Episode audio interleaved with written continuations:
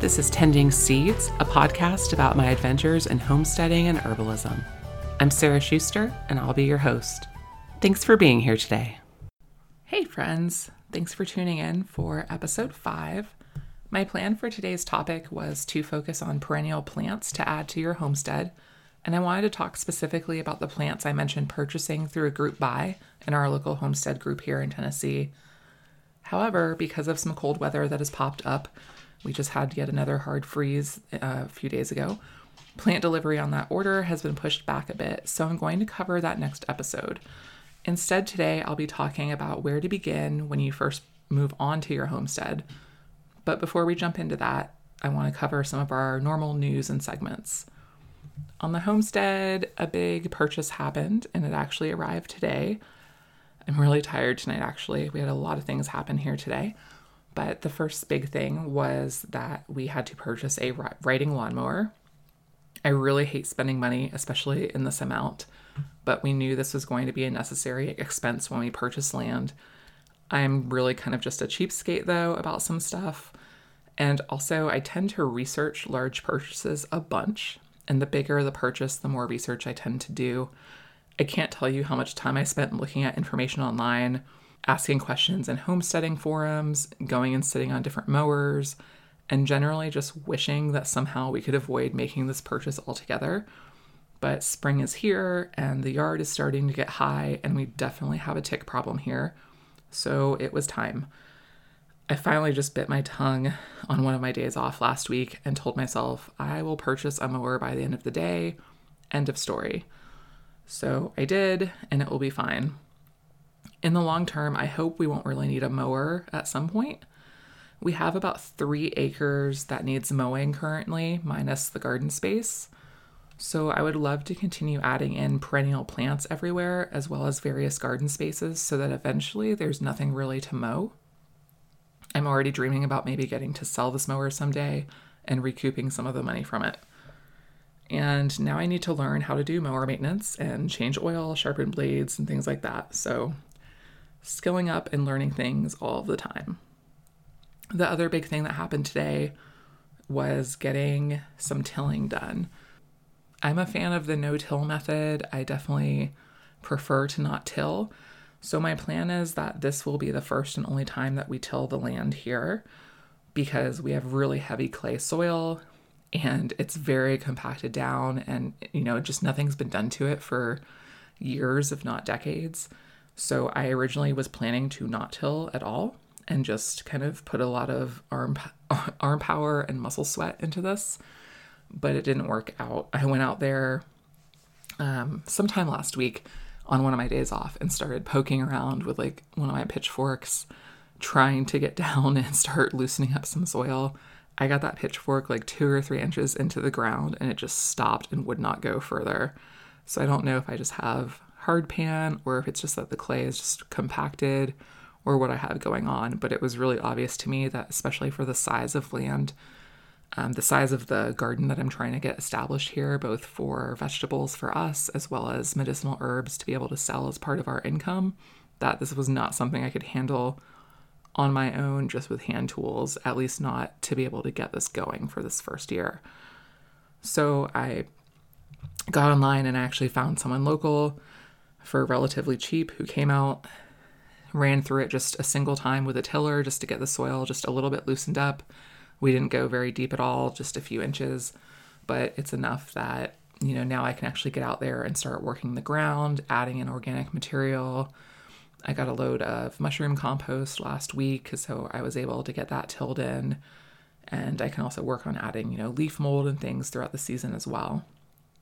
So it was a bummer for me to have to till, even just this one time. It was something I really kind of resisted, but I know in the long run it was probably the right call. And it won't take long for all that mycelium to get kicking again and get back to where it wants to be. All right, so for our main topic today, we will be diving into the big question of where do you start once you finally get onto your new land? There is so much to do anytime you move from one space to another. But now you're also looking at taking on land management and infrastructure with an eye for the long term, because I think most of us get onto our land with the idea that this is the last time we're moving, right? So it's time to dig our toes in and make this place exactly what we want it to be because hopefully we're going to be here for a long time. It can really be easy to get overwhelmed by everything you want to do. I put out a call on my Instagram for any questions you all had about getting started, and there were some great questions about the overall planning as well as how to set realistic goals. I'll do my best to address that here, as that is something I definitely struggle with too. I'm always trying to take on too much, and I've really had to work hard to curb that in myself. So, the first step I'll say is take a deep breath and just remember you don't have to do everything at once or get everything accomplished in your first year on your homestead. And spoiler alert, you really probably can't. Please don't take that statement as a challenge.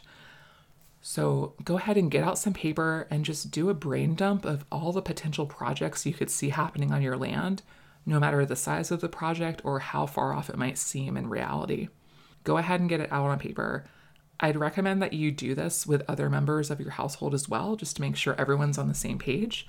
You can either all come up with your list and then share, or go ahead and make the list together as sort of just a fun activity. It's a great time to kind of see what are the other members of your household dreaming about doing. Now, the next part is the hard part.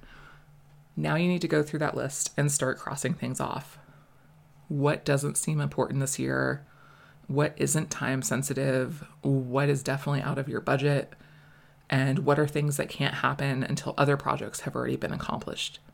You need to be really brutal with this try to narrow it down to just a handful of things. I would say no more than five, but three would really be best.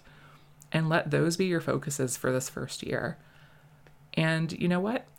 If you're just super awesome and you get all those done in a few months, guess what? You can go back to your list and pick a few more things to tackle. But having a dozen projects partially underway is really stressful, and I'd rather have two or things two or three things completely done in that same time frame, wouldn't you?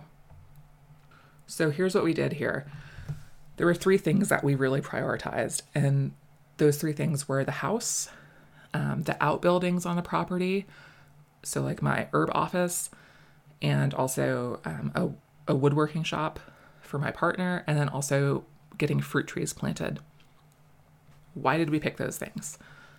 First, we sort of applied permaculture zone logic to this, which is the idea of breaking your space up into zones of use your own location or dwelling is ground zero, so to speak, because that's where you live, and odds are that's where you spend the most hours, and you'll be traveling from that central location out to the other zones on your property. So you think about placing other zones in relation to your dwelling and then trying to plan optimal travel paths with regards to frequency of use and things like that. So, for instance, if there's something you need to visit on a regular basis, such as a vegetable garden, you're probably going to put that relatively close to your house as opposed to at the far end of your property for you to have to walk to each time. But you might go ahead and plant your orchard in a more distant zone because you don't need to visit it as frequently. Our house needed a lot of work when we first moved into it, and so we prioritized getting our living space in order. I know of another homesteader here in Tennessee who has been on her property for over a decade now and she cautions other new homesteaders to work on their living space first. She didn't prioritize it and let herself get bogged down in too many projects at once, and as a result, is still cleaning the previous owner's stuff off of her property. She has a good sense of humor about it all, but it was definitely a cautionary tale that I'm glad she shared, and I really tried to take it to heart. We even applied this zone idea to the rooms of our house, and that just felt like common sense to me just thinking about, you know, what's really important in the house. So we spend the bulk of our time in the common areas of like the living room and the kitchen. So getting those up and in working order was a top priority. Plus, we like to have people over pr- pretty often, um, though we haven't really had any big events here yet. But then getting a bedroom and at least one bathroom up and running was important. The guest room was actually the last full room to be finished, and our first guest, my mom, helped me get it done. And then we actually are still working on stuff inside of the house. I'm still working on the little hall bathroom, but that was pretty low priority because it's not the bathroom we're using on a day to day basis. We also prioritized getting the small herb office that I'll be using, so the additional outbuilding. And that was important because that ties into how I plan to make a living here. And our space in the house is smaller than our previous house. And so we needed that room for as we head into this growing season when I need space to be able to dry herbs and process them. And I really, it was important to me to have a space, you know, separate from our main house because we have a lot of animals here. And I wanted a space that I knew could be kept clean, kept up to standards for processing herbs and things like that. So that was super important to get started. We're still working on that too. Finishing the inside has definitely taken a little bit longer than we thought it would, but that's just because we have other projects happening. Our other priority was fruit trees, and the simple reason for that is because they take time to get established. You've probably heard the adage that the best time to plant a tree was 20 years ago, and the second best time is today, right? So I'm getting things in the ground as quickly as the budget will allow. I think we're up to over a dozen different trees now, and I'm really excited about that, but also not stopping anytime soon, much to everyone else's chagrin. But I love trees, y'all. So, side note, I can't help it. And I just want to have as many varieties as, as possible. So, we've gotten a lot accomplished in 10 months, but we still have quite a ways to go. I'm actually really glad that we kept a good rein on how many things we were going to start at once. Otherwise, I would be pulling my hair out. Living in a constant construction zone is not fun. I love having a lot of projects going on at once, but you have to consider the mental and physical real estate that they take up if I'm reading eight books versus three books, that's not a super inconvenient difference in terms of the space that that takes up stacked on my nightstand. But eight different home improvement projects underway at the same time, that amounts to a lot of half done stuff to be tripping over and a lot to juggle mentally too. I think one thing we don't consider is that it's also an easy way to waste money when you're bouncing back and forth between too many things. Um, one thing that pops to mind is, you know, dried out paint rollers or something where you're like working on a room and you get halfway done or, or you know, ne- almost ready for the last coat and then you get distracted and you go start working on another project over here and you forget about it. So go ahead and make a list, narrow it down to, to your priorities, and get to work. And if you finish, great, do something to celebrate and then pick your next project. I hope that was helpful and also maybe take some of the pressure off so that you don't feel like you have to do everything in your first year. Also, there are lots of folks out there, especially in permaculture circles, who think you should spend your first year observing the land for a full cycle of seasons before you start deciding where to place things. So, you may just want to get a compost pile started and think about building soil health before you even start planting. Focus on your living space and get to know your new home and area and hopefully you'll have plenty of years to make your homesteading dreams become reality. I also had another really great listener question from Taylor, who wrote in and asked, How big should my first season's garden be? There are so many things that I would consider when answering this, such as if you're growing just for your household or if you plan to try to sell some produce, how much gardening you've done, and also how many hours you have available to spend on gardening. When I think about the time investment, it's also not only the hours outside, but also the time it takes to process all of the deliciousness you've grown so that it doesn't get wasted. The peak of tomato season can be an exhausting time if you're trying to can enough sauce and salsa and other goodness to get you through the year. Which reminds me that I need to can a lot more tomatoes this year. I'm down to my last two quarts of stewed tomatoes and I'm low key kind of freaking out about it. So, Taylor, my advice to you would be to sketch out your garden plan in terms of plot size and how many varieties of plants you want to grow, and then reduce that by at least a third, if not more. And here's the thing you can always add another row or two later on if you want. You told me you live in a fairly similar growing zone to me, which means you get to basically have a spring garden, a summer garden, and a fall garden to rotate different crops through. So you could go ahead and get your spring garden started, but then also maybe prep a little bit of additional land right next to it either turning the ground and then covering it to keep weeds from growing or using a lasagna gardening method of layering cardboard, straw, and compost and stuff and then covering that. And then if you decide in a few months that you need more growing space, you're already good to go. Um, Curtis Stone is a really successful Canadian market gardener, and I heard him recently say that if you were doing a market garden for your income, and you were estimating that you could make $50,000 from your land if everything was running super smoothly and efficiently, that you should aim to make only a third of that total in your first year and two thirds of that in your second year as you're getting up to speed and acclimated to everything. So, even if you're not market gardening for income, I think you can you can apply like a similar approach to this. Maybe start by imagining the largest garden you think you could actually tend to in an ideal year and then scale it back for this first year a bit and build it up with each successive year. Start small so that you can enjoy success rather than stress, and then expand from there. We're all learning each and every season. So I hope you have a fantastic garden this season, Taylor, and that it brings you joy both in your heart and later on in your kitchen. I'm still trying to learn this about scaling back in size. And I definitely was looking out the window tonight after the tilling was done and looking at that and going, wow, that's a lot of space that I'm going to try to garden on this year and farm. And then at the very same time, going, is that enough space? Should I have gone for further? Should I have, should I have more land prepped? So I think it's a constant struggle when you're trying to decide how big to go because you always, you know, you get into this because you love plants and you want to grow everything and have all the things and it's super fun and exciting.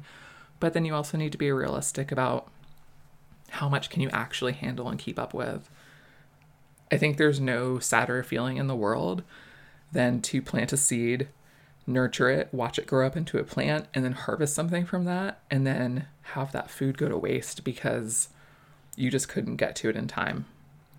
So, if you are going to have a really crazy big garden, have a backup plan, make friends with your neighbors, make sure you have people that would maybe be down to come and help you if you need some help, especially at like harvest time, because yeah, like tomato season's no joke, at least around here. And don't get me started on, you know, squash and zucchini. So I know today was sort of a little bit of a shorter episode. It's mostly all just because today's been a long and stressful day. So, trying to get this finished up for you tonight and get it out to you. Um, next time, we will definitely jump into some of those perennial plants. And I'm excited because we might even have a guest segment on that episode to talk about a really, really, really awesome perennial. And also, I'm heading off to the Mid South Women's Herbal Conference here in about a week and a half. So, hopefully, I will bring you interesting tales back from that. As always, feel free to contact me with any questions or comments or topics that you would like me to cover. You can get in touch with me by email, foxandelder at gmail.com. You can also find me on Instagram, fox and elder, all one word. Thanks to everyone that has been rating and reviewing and sharing this with your friends. I really, really, really appreciate it more than I can say. And I will be back with new episodes on the first and third Wednesday of each month. Until next time, keep your hands dirty and your heart open.